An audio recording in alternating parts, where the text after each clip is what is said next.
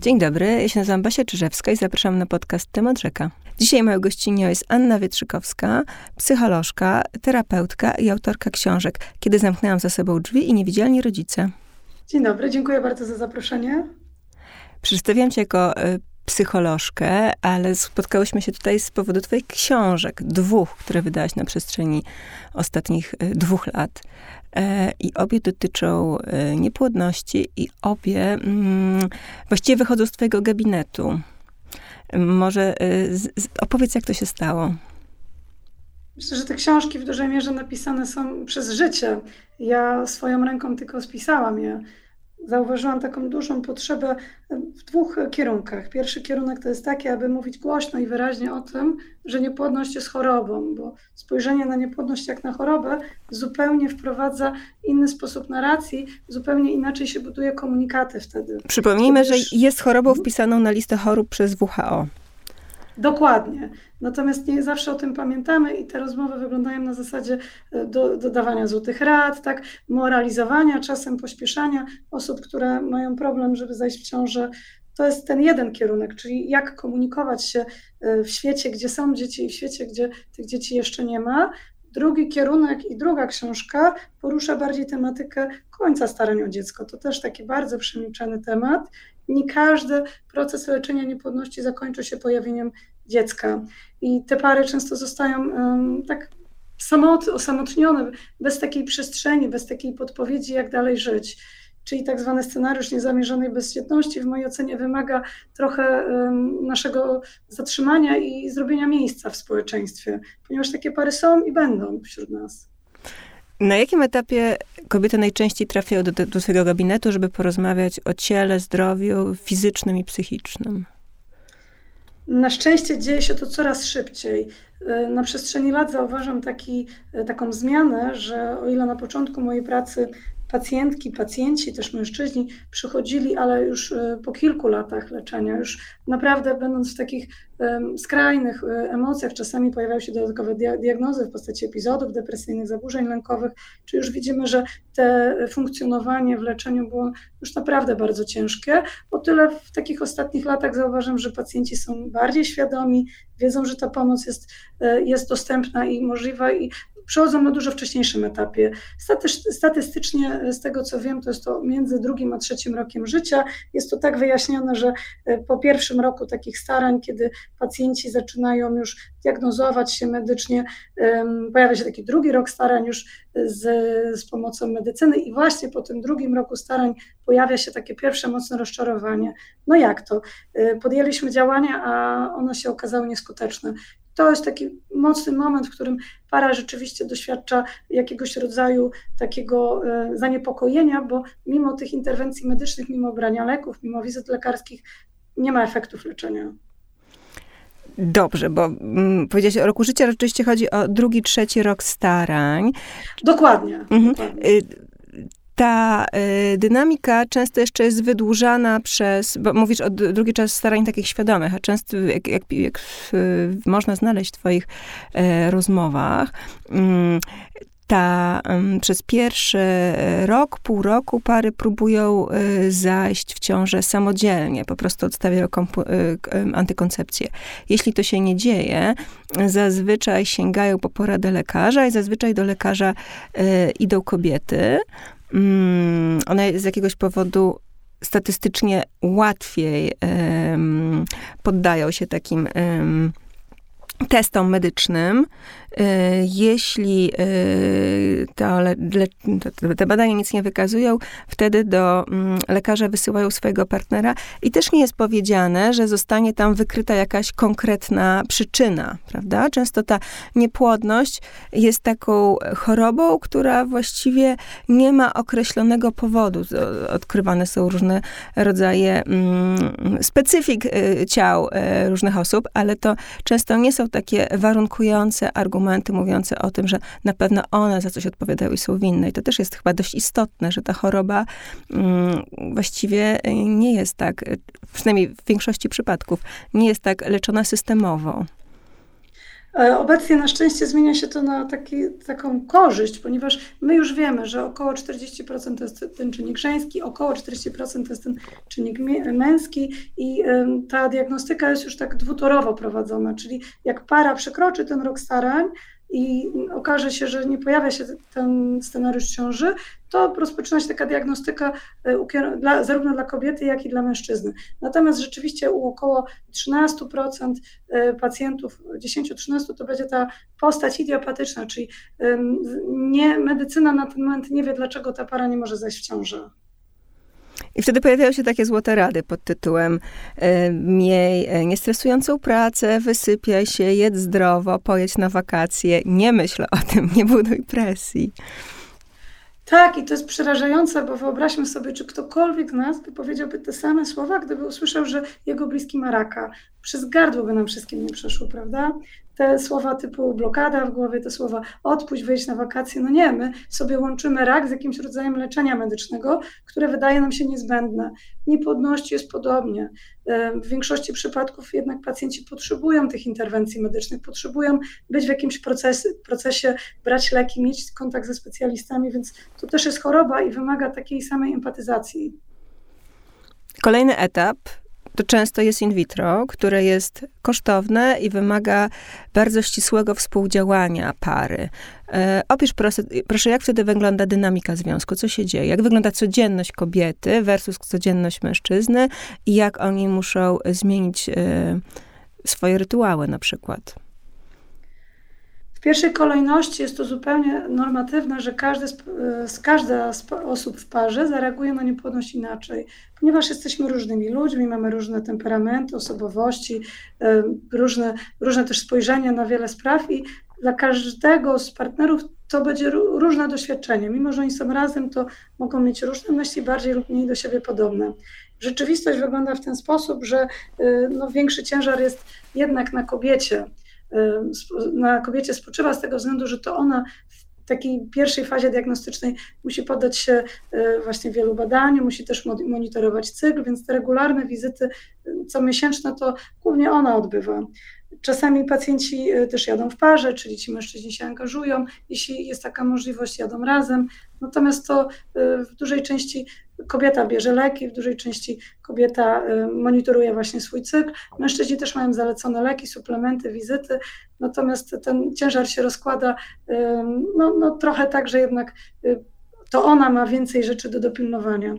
Codzienność, muszę to powiedzieć na głos, jest bardzo trudna, ponieważ wyobraźmy sobie sytuację, w której mamy chorobę, nie możemy o niej swobodnie mówić w tym miejscu pracy, no bo pojawia się rodzaj lęku, także jak, jak tu powiem, że leczę się na niepłodność, to pracodawca będzie miał taką myśl, że za chwilę zajdę w ciążę, odejdę, to może mi nie przedłużyć umowy, bądź może, może też mi coś spotkać. Więc pacjenci żyją w takim podwójnym scenariuszu, to też jest bardzo stresujące, bo mają poczucie, że nie mogą o tym mówić swobodnie, ale przecież te, te e, poranne wizyty, tak, te poranne pójście do laboratorium, gdzie nie są przepuszczani e, w pierwszej kolejności, gdzie e, muszą odczekać swoją kolejkę, tak, czasem się spóźniam do tej pracy, gdzie mają sztywno wyznaczone terminy wynikające na przykład przykład z momentu cyklu, w których mm. muszą wykonać konkretne badania albo poziom hormonu, więc łączenie przede wszystkim pracy z leczeniem jest największym wyzwaniem.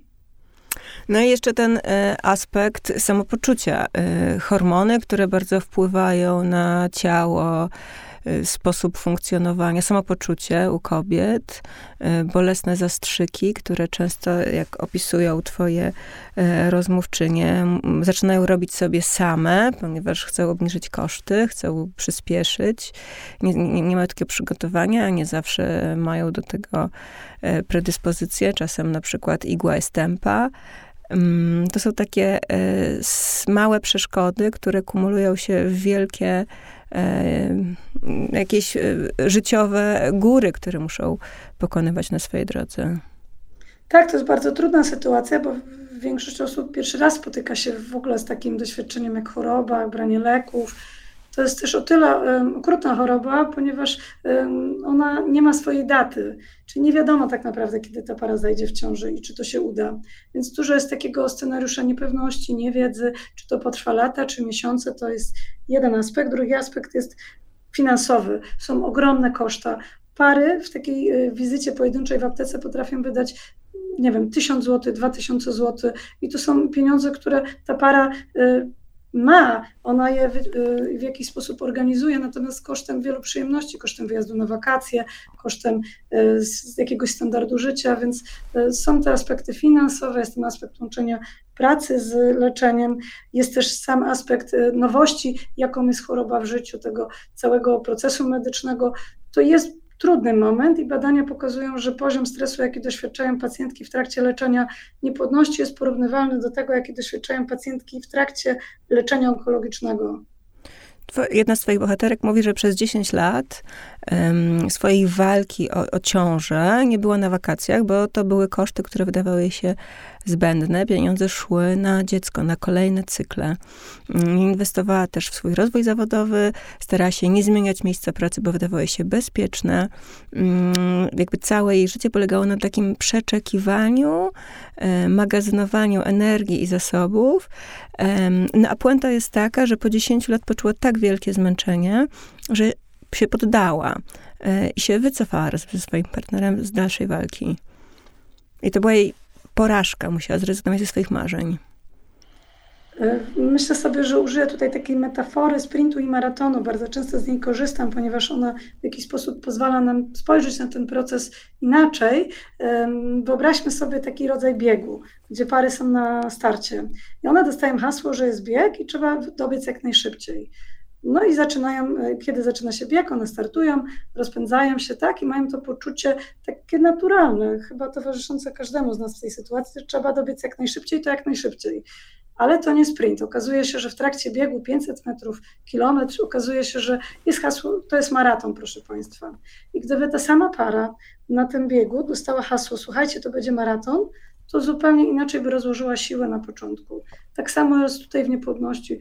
Pacjenci mają poczucie, że to, to każdy cykl jest jakimś rodzajem szansy na to, że się wszystko zakończy, więc troszeczkę jest tak, że funkcjonują na zasadzie y, jedną nogą już w tym scenariuszu, że jest koniec, więc nie adaptują się do choroby, tak jak w raku. Nie, y, nie mają poczucia, że y, to trochę potrwa, tylko mają tą iluzję, że to za chwilę się skończy.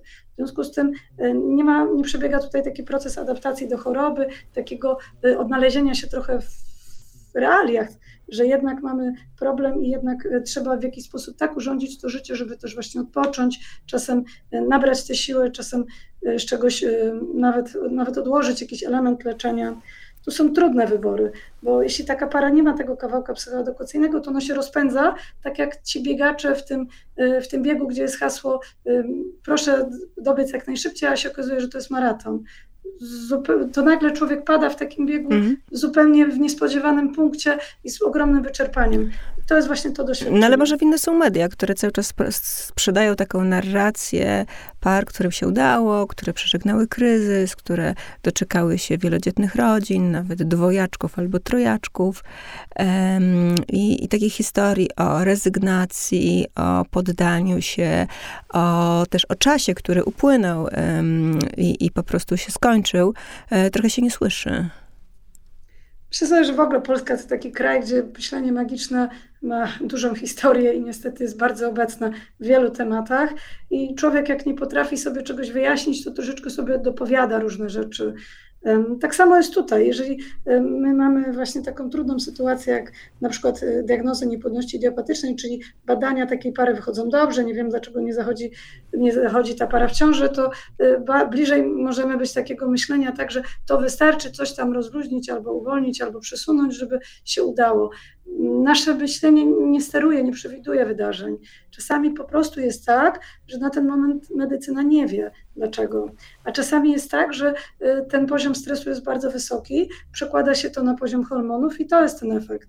Więc y, jeśli chcemy, jesteśmy obok takiej pary i widzimy, że ta para jest w silnym stresie, to komunikaty, które powinniśmy wysyłać albo które okażą się wspierające, bliżej będą temu, jak mogę pomóc Ci odpocząć, albo zróbmy coś razem, przekierowanie uwagi, zaproponowanie jakiejś formy aktywności, ale niekoniecznie podłączanie do tego takiego hasła, że dzięki temu zajdziesz w ciążę. Bo ta para robiła naprawdę dużo i ta para przeorganizowała całe swoje życie, żeby zajść w ciążę. Więc takie, mm, takie komunikaty, które mówią, wyjedźcie na wakacje, a zajdziecie w ciążę, są bardzo okrutne.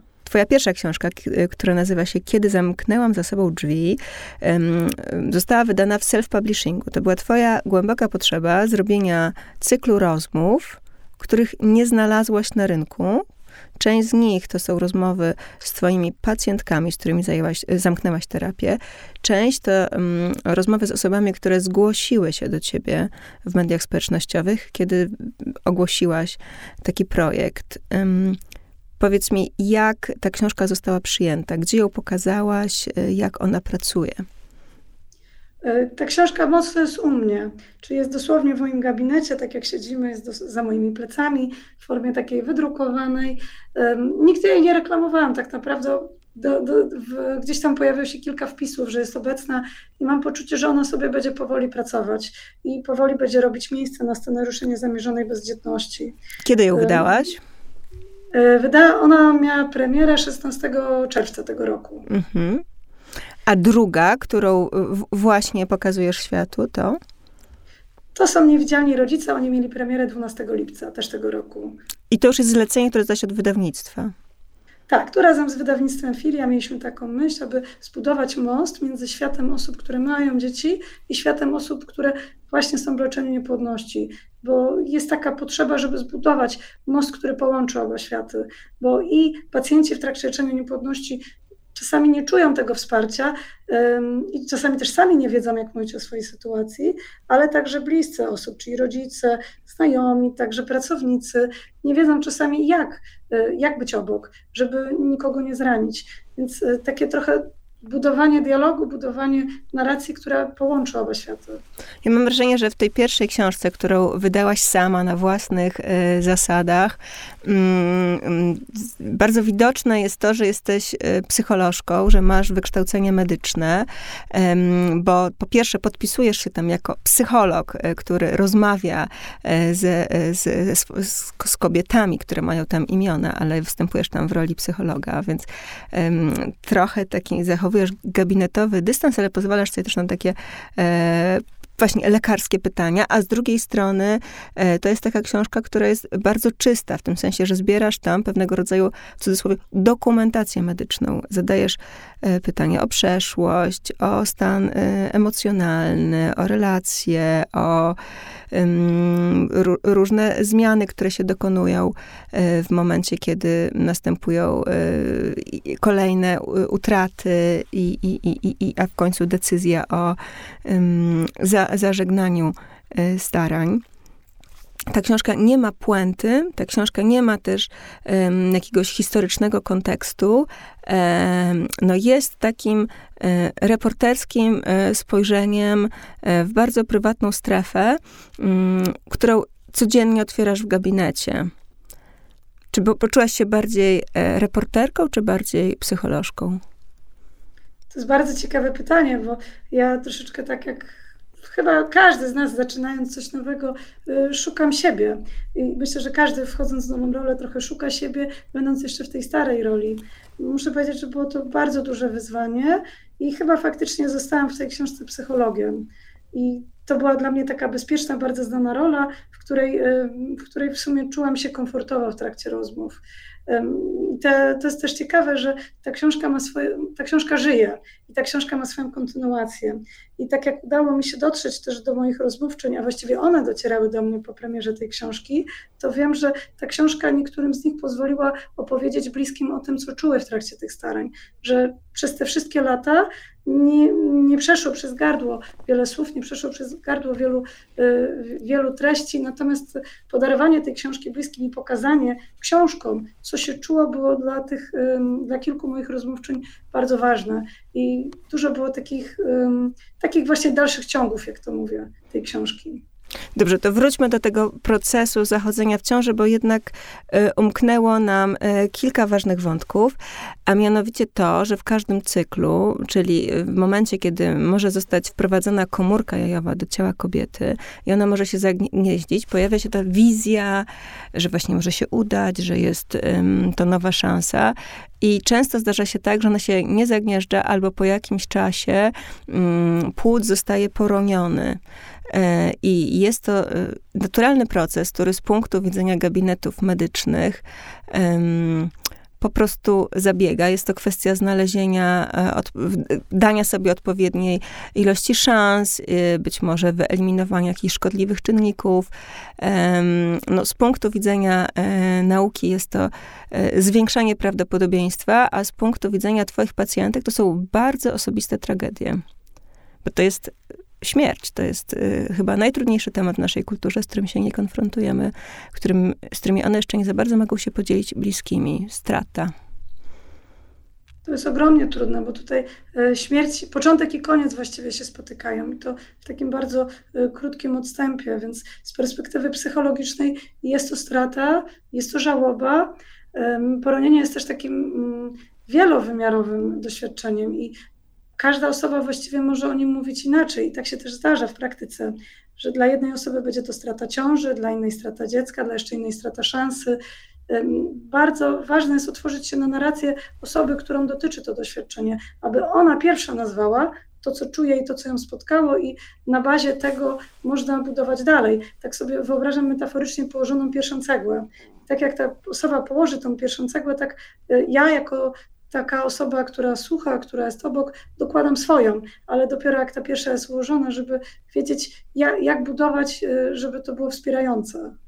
Kasia Skorupska, z którą um, chyba się znasz, um, bo dzięki niej dowiedziałam się o twojej książce, um, która jest psycholożką y, i zajmuje się w swojej praktyce właśnie ronieniem mm, bardzo często. W wywiadzie, który został opublikowany na Wok.pl powiedziała, że mm, ronienie i poro, czy, czy poronienie jest y, bardzo y, trudne dla nas, dlatego że ono nie dotyczy przeszłości. To nie jest jakieś wydarzenie, e, które po prostu odpływa, tylko to jest tak naprawdę przekreślenie wizji przyszłości. Więc my nie tylko y, jesteśmy, musimy zostać, pogodzić się e, z czymś, nad czym nie mamy kontroli, ale też e, no, jesteśmy, stajemy przed takim murem, e, który mówi nam, że być może pewna rzecz się nie dokona i być może musimy zupełnie przedefiniować swoje wartości i sposób myślenia o, o sobie, przyszłości, świecie, celach. Tak, myślę sobie, y, ten, ta, ta, rozmowa na pewno jest cenna. Jeśli będę mogła, to ją wysłucham, bo, bo nie wiedziałam, że Kasia była y, u Was w studiu. To jest akurat tekst. A, tekst. To jest o. tekst. Okej, okay. a to, to do niego na pewno wrócę. Po, po, pozostanę jednak w swojej niepłodności, czyli w tej historii, która, którą pracuję na co dzień. Tak samo jest tutaj. My wchodząc w relację partnerską, e, wchodząc w dorosłe życie, Większość z nas, która planuje zostać rodzicami, też buduje swoje życie w oparciu o to rodzicielstwo. Ono jest bardzo obecne. Przecież te wszystkie pary, które biorą ślub, które planują być e, rodzicami, mają w swoim zamyśle, żeby zbudować pokój dla dziecka, żeby niedaleko było przedszkole, szkoła i nagle, kiedy pojawiają się te trudności w postaci czy niepłodności, czy, czy już zakończenia starań, tak samo jest tutaj. Ta przeszłość, ta przyszłość, która miała się pojawić, zostaje e, brutalnie zburzona. I w jakim momencie mm, twoje rozmówczynie podjęły decyzję, razem ze swoimi partnerami oczywiście, że dalej już nie są w stanie? Co dla nich ja... było takim mhm. progiem pod tytułem już nie chcę, albo wyłączam się na jakiś czas, bo niektóre mówią, że być może jeszcze wrócą, ale na razie nie są w stanie. Tutaj myślę, że dotarcie takiej granicy, granicy zgody na to, aby moje życie wyglądało tak, jak wygląda, bo to bycie w leczeniu to oczekiwanie na swoje dziecko, ale też z taką asystą medyków, z braniem leków, z wielu wyrzeczeniami, to ono jest bardzo trudne, wyczerpujące i w pewnym momencie pojawia się taki rodzaj niezgody na to, aby to życie wyglądało tak, jak wygląda. Kiedy wejdziemy sobie w scenariusze opisane w książce, to zobaczymy, że wiele z tych kobiet, ono miało jakiś rodzaj daty, miało jakiś rodzaj e, tego końca tak dosłownie narysowanego. Czasami to był ostatni transfer in vitro, czasami to był jakiś inny moment, ale taki, do którego się powoli zbliżały i wiedziały, że to będzie ten moment. I wokół tego momentu robiły to zakończenie. Taka żoba ma charakter antycypacyjny, czyli podobny jak żegnamy kogoś, kto wiemy, że jest chory terminalnie i ta śmierć gdzieś tam za rogiem już na niego czeka i jest jakoś blisko. Mamy tą perspektywę, że ta osoba niedługo odejdzie. Tak samo jest tutaj. Te moje rozmówczynie, z którymi miałam przyjemność rozmawiać, one także miały poczucie, że ten koniec jest bliski i ten koniec jakoś już, y, już metaforycznie trzymają tą rękę na klamce, ale jeszcze potrzebują się dowiedzieć, czy na pewno wejdą w te drzwi. Zastanawiam się, dlaczego nie porozmawiałeś z żadnym z partnerów. Oni się pojawiają tam gdzieś w trzecich planach, mm, ale e, e, czy, czy rzeczywiście żaden nie był tak e, istotny w tym procesie, żeby stał się autonomicznym bohaterem swojej historii? Miałam tą myśl, ale aby poświęcić temu osobną książkę. Nie ma ich dlatego, że moje hasło brzmiało takie, zapraszam kobiety do rozmowy. I rzeczywiście kobiety się zgłosiły. Natomiast mężczyzn też mam gdzieś e, z tyłu głowy, aby poświęcić całą książkę, czy cały jakiś rodzaj cyklu, aby zaopiekować się tym doświadczeniem od męskiej strony. Ponieważ brakuje tej narracji także o tym, jak oni przeżywają taki rodzaj zamknięcia To powiedzmy drzwi. o tym, jak oni przeżywają zamknięcie drzwi przeżywają mm, podobnie, podobnie jak e, swoje partnerki. Natomiast bardzo dużo zależy od tego, na jakim poziomie wartości u danej osoby jest rodzicielstwo. Bo jeżeli załóżmy jest osoba, która e, wokół rodzicielstwa budowała całe swoje życie, na zasadzie jest to najważniejsza rola, w jaką chce wejść, e, załóżmy jedna z pierwszych trzech pozycji na hierarchii wartości, to dla takiej osoby właśnie zakończenie starań będzie bardzo trudnym doświadczeniem.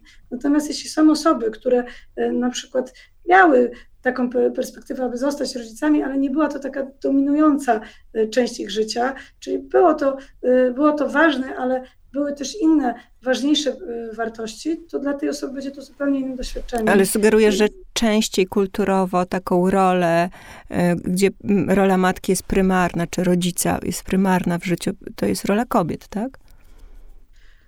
Tutaj mam dużą ostrożność, żeby powiedzieć tak albo nie. Wydaje mi się, że e, chyba o, no, zrobiłabym taki krok do tyłu i oderwała się od tematu płci, ponieważ rzeczywiście jest tak, że każdy człowiek sam odpowiada na to pytanie odnośnie rodzicielstwa i sam, sam je definiuje, na ile on chce być rodzicem, na ile nie. Natomiast y, to jest jakby jedna perspektywa. Druga perspektywa jest taka, że um, kulturowo rzeczywiście tak jest, że wokół kobiet jest więcej takiego, um, takiej uwagi, jeśli chodzi o rolę mamy, więcej jest um, takiego, takiej koncentracji też. No wręcz często jest to od, oczekiwane. Mhm. Mhm. Więcej jest oczekiwań budowanych, więc myślę sobie, że kulturowo y, kobiety mają dużo trudniej i pewnie statystycznie częściej są one pytane o to, czy są matkami, czy będą mieć dzieci, czy mają dzieci. Y, więc myślę, że ten kontekst kulturowy na pewno ma znaczenie. Natomiast jako psycholog uważam, że y, w dużej mierze to, czy brak rodzicielstwa będzie dla danej osoby trudny, czy będzie dramatyczny, czy będzie jeszcze innym doświadczeniem, zależy jednak od takich indywidualnych cech. Czyli to może spotkać zarówno kobietę, jak i mężczyznę. Ja myślę o tym, że mm, mężczyźni mają mniejszy wpływ na przykład na ten proces in vitro, ponieważ oni są dawcami nasienia e, i oczywiście to nasienie powinno być jak najlepszej jakości i też jest tam specjalnie kontrolowane i oceniane, co, co może być bardzo trudne i bardzo prywatnie i personalnie odbierane. To jednak ta sytuacja, że no już na przykład po e, zapłodnieniu tą pałeczkę przejmuje kobieta i ona przez kilkanaście tygodni, um, przez długie miesiące pielęgnuje swoje ciało, które staje się świątynią. No, użyje tego sformułowania i jakby z, zatraca zupełnie e, tą e, swoją podmiotowość również w swoim życiu, ponieważ wszystko, co robi, robi dla dziecka. To jest taki proces, który bardzo często obserwuję. Być może to też jest taki mechanizm, któremu podlegają kobiety, które w tą ciążę tak bardzo pragną zajść, że właśnie one gubią siebie. Jak najbardziej. Myślę sobie, że to jest też trudne, tak jak mówisz o tym, że y, zupełnie inny etap e, tego leczenia, w inny etap jest zaangażowany mężczyzna, w inny kobietę. Natomiast spotykam się z dużym takim e, zaangażowaniem też w troskę, w opiekę nad, nad, e, nad kobietą, nad partnerką ze strony mężczyzn. Czyli pacjenci są coraz bardziej świadomi i wiedzą, że y, tutaj to samopoczucie, dobrostan psychiczny mają znaczenie na efekty leczenia. I tak jak pracuję z parami czy z mężczyznami indywidualnie, to widzę, że oni są zaangażowani też te dalsze etapy, czyli oczekiwanie na wynik transferu, czas po transferze, aby jak najbardziej minimalizować ten czynnik stresowy i aby być dobrym wsparciem. Bo ta książka, o której cały czas mówimy o smutku, porażce, wysiłku, niesie jednak nadzieję. Mówię o pierwszej książce. I, to jest właśnie duży paradoks, że twoje bohaterki, mówiąc o tym, że w momencie, kiedy podejmują decyzję, że chcą skończyć już z próbami, czują ulgę i ta ulga jest natychmiastowa. I później w ich życiu dzieje się rewolucja, która jest w pewien sposób wyzwalająca, że to jest drugie życie. Stawiają coś ciężkiego za sobą. I to jest też taki rodzaj decyzji, która nie przychodzi łatwo, ponieważ z jednej strony muszą powiedzieć same sobie, że muszą powiedzieć same sobie też tak jakby przed lustrem, że ja już, y, ja już wychodzę z tych starań. Mnie, ja już nie będę czekać. Ja już nie będę się godzić na takie życie i to jest decyzja ich. To nie jest decyzja najczęściej lekarza, który mówi, proszę Państwa, nie widzę szansy, nie ma rozwiązań. To jest najczęściej w tym momencie decyzja pacjenta. Jest bardziej trudne do podjęcia, ponieważ lekarze jeszcze oferują różne rozwiązania, mają jeszcze jakieś, jakieś rozwiązania medyczne, natomiast pacjenci sami czują ten rodzaj zmęczenia, trudu, jakim niesie życie w niepłodności i y, czują, że chcą żyć inaczej. No, piszesz też, że często mają takie bardzo nadwyrężone zaufanie do lekarzy, którzy traktują ich jednak jako e, kury przynoszące złote jajka.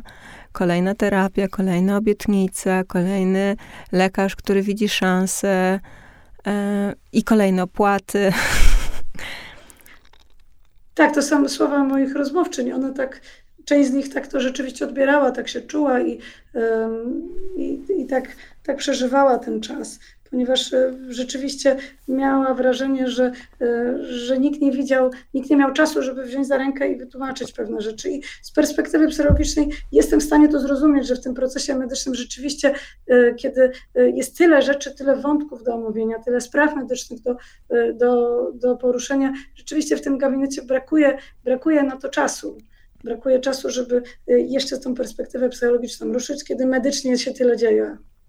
Bo z tego, co mówisz, um, wynika, że cały czas mamy problem z komunikacją, z, z taką otwartą rozmową o problemie, jakim jest niepłodność, e, z edukacją, też z taką e, relacją pacjent, lekarz czy ochrona zdrowia państwowa, publiczna, mm, że to jest e, bardzo nowa sytuacja, która na nas spada i, okazuje się być po prostu bardzo nacechowana emocjonalnie, a z drugiej strony bardzo wstydliwa i, i wrażliwa.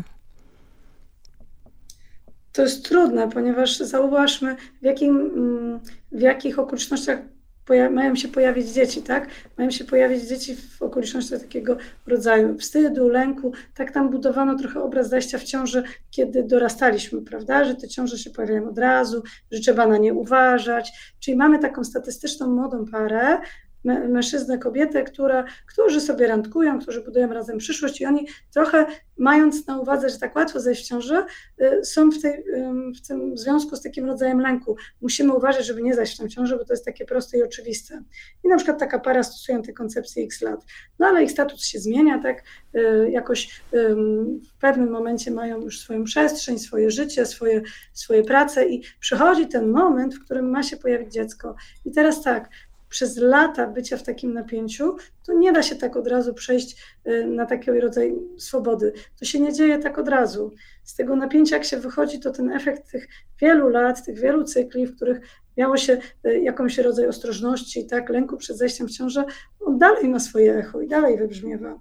No i mamy tą parę i y, u czterech na pięć par rzeczywiście w przeciągu pół roku pojawi się ciąża, a u tej jednej na pięć nie pojawi się, bo takie są statystyki i będzie ten problem. I znowu ta para z jednego napięcia wchodzi na drugie, czyli z napięcia nie mogę zejść w ciążę, bo nie mogę, wchodzi w napięcie, nie mogę zejść w ciążę, bo nie mam takiej możliwości. Mhm. Więc zauważmy, ile jest w ogóle um, takich y, uczuci emocji w związku z zachodzeniem w ciąży. Bardzo dużo, bo ta ciąża to ma być w tym momencie niewinnym, w tych okolicznościach i w takiej sytuacji. Jest bardzo, to bardzo widalizowany moment, w którym ta ciąża może, może się pojawić, a we wszystkich innych jest ona w złym momencie. Okej, okay, no ale myślę też o tym, że, że, że, o tym nie rozmawiamy. Jak okazuje się, że to w tą ciążę nie zachodzimy, to to jest jakiś próg wstydu, który trzeba pokonać w sobie, żeby na przykład sięgnąć po pomoc e, albo e, zasięgnąć języka e, i wymienić się doświadczeniami. W ten sposób znormalizować. Tak, e, jak najbardziej rozpoczyna się jakiś rodzaj najpierw zobaczenia sytuacji, czyli to nie jest takie proste, nie mogę zejść w tą ciążę. I wiele osób ma różne przekonania z domów rodzinnych, róż, różną, różny obraz swojej seksualności, swojego ciała i to też wprowadza jakąś zmienną i jednej osobie łatwiej pójść do lekarza, poprosić o tę pomoc, inna osoba będzie, będzie w jakimś rodzaju wstydu i na przykład może przez pierwsze kilka lat w ogóle po tę pomoc nie sięgnąć i w ten sposób zmniejszać swoją szansę na zajście w ciąży, bo na przykład nie otrzyma diagnozy albo leku. Więc y, to nie jest wcale łatwa sprawa wyjść do lekarza i powiedzieć, że jest ten problem. Dlatego takie wprowadzanie takiej dobrej narracji, zdrowej narracji o niepłodności jest niezbędne, aby te kolejne pokolenia wiedziały już, że jak jest problem, to on jest na równi z innymi problemami medycznymi. Zdrowej, czyli szczerej, prawda? Czyli mówiącej, że leczenie nie, nie musi skończyć się sukcesem, może być wieloetapowe, może być związane z, z czymś konkretnym i z jakimś konkretnym zadaniem e, dla lekarza i pacjenta, a może być, mieć takie bardzo szerokie spektrum. Tak, i że to po prostu jest choroba i taka jak inne choroby. I jedna osoba zachoruje na raka, inna na niepłodność, trzecia na jeszcze coś innego. Nie jest to rodzaj jakiejś kary, klątwy czy blokady to jest po prostu choroba i wymaga interwencji medycznych, pomocy psychologicznej, czasami jeszcze e, towarzyszenia innych specjalistów. Bo statystyki są takie, że niepłodność e, staje się coraz powszechniejsza. Ty powiedziałaś o tych globalnych statystykach, jedna na pięć par w skali świata, no ale mm, te badania też wskazują, że ona się robi coraz e, bardziej powszechna albo coraz lepiej diagnozowana. Jakie są rokowania na przyszłość? To znaczy, jeśli myślisz o takim społeczeństwie przyszłości, o zdrowych praktykach, zdrowych rozwiązaniach, to jak e, jako właśnie praktyczka, psycholożka pracująca e, z osobami, które zmagają się, jakie dajesz zalecenia, rozwiązania, systemowe działanie? Jako terapeutka zazwyczaj nie daję rozwiązań, tylko raczej jestem w takim rodzaju towarzyszenia w tych zmianach. Natomiast y, tak jak pytasz mnie o przyszłość, to widzi mi się taki obraz trudności, trudności cywilizacyjnych, czynników cywilizacyjnych, które rzeczywiście utrudniają nam zajście w ciążę.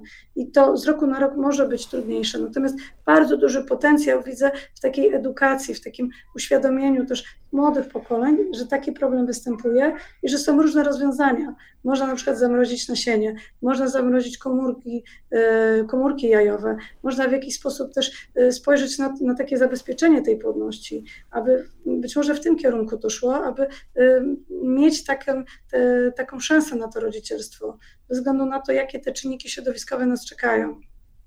Mhm. Aniu, bardzo dziękuję.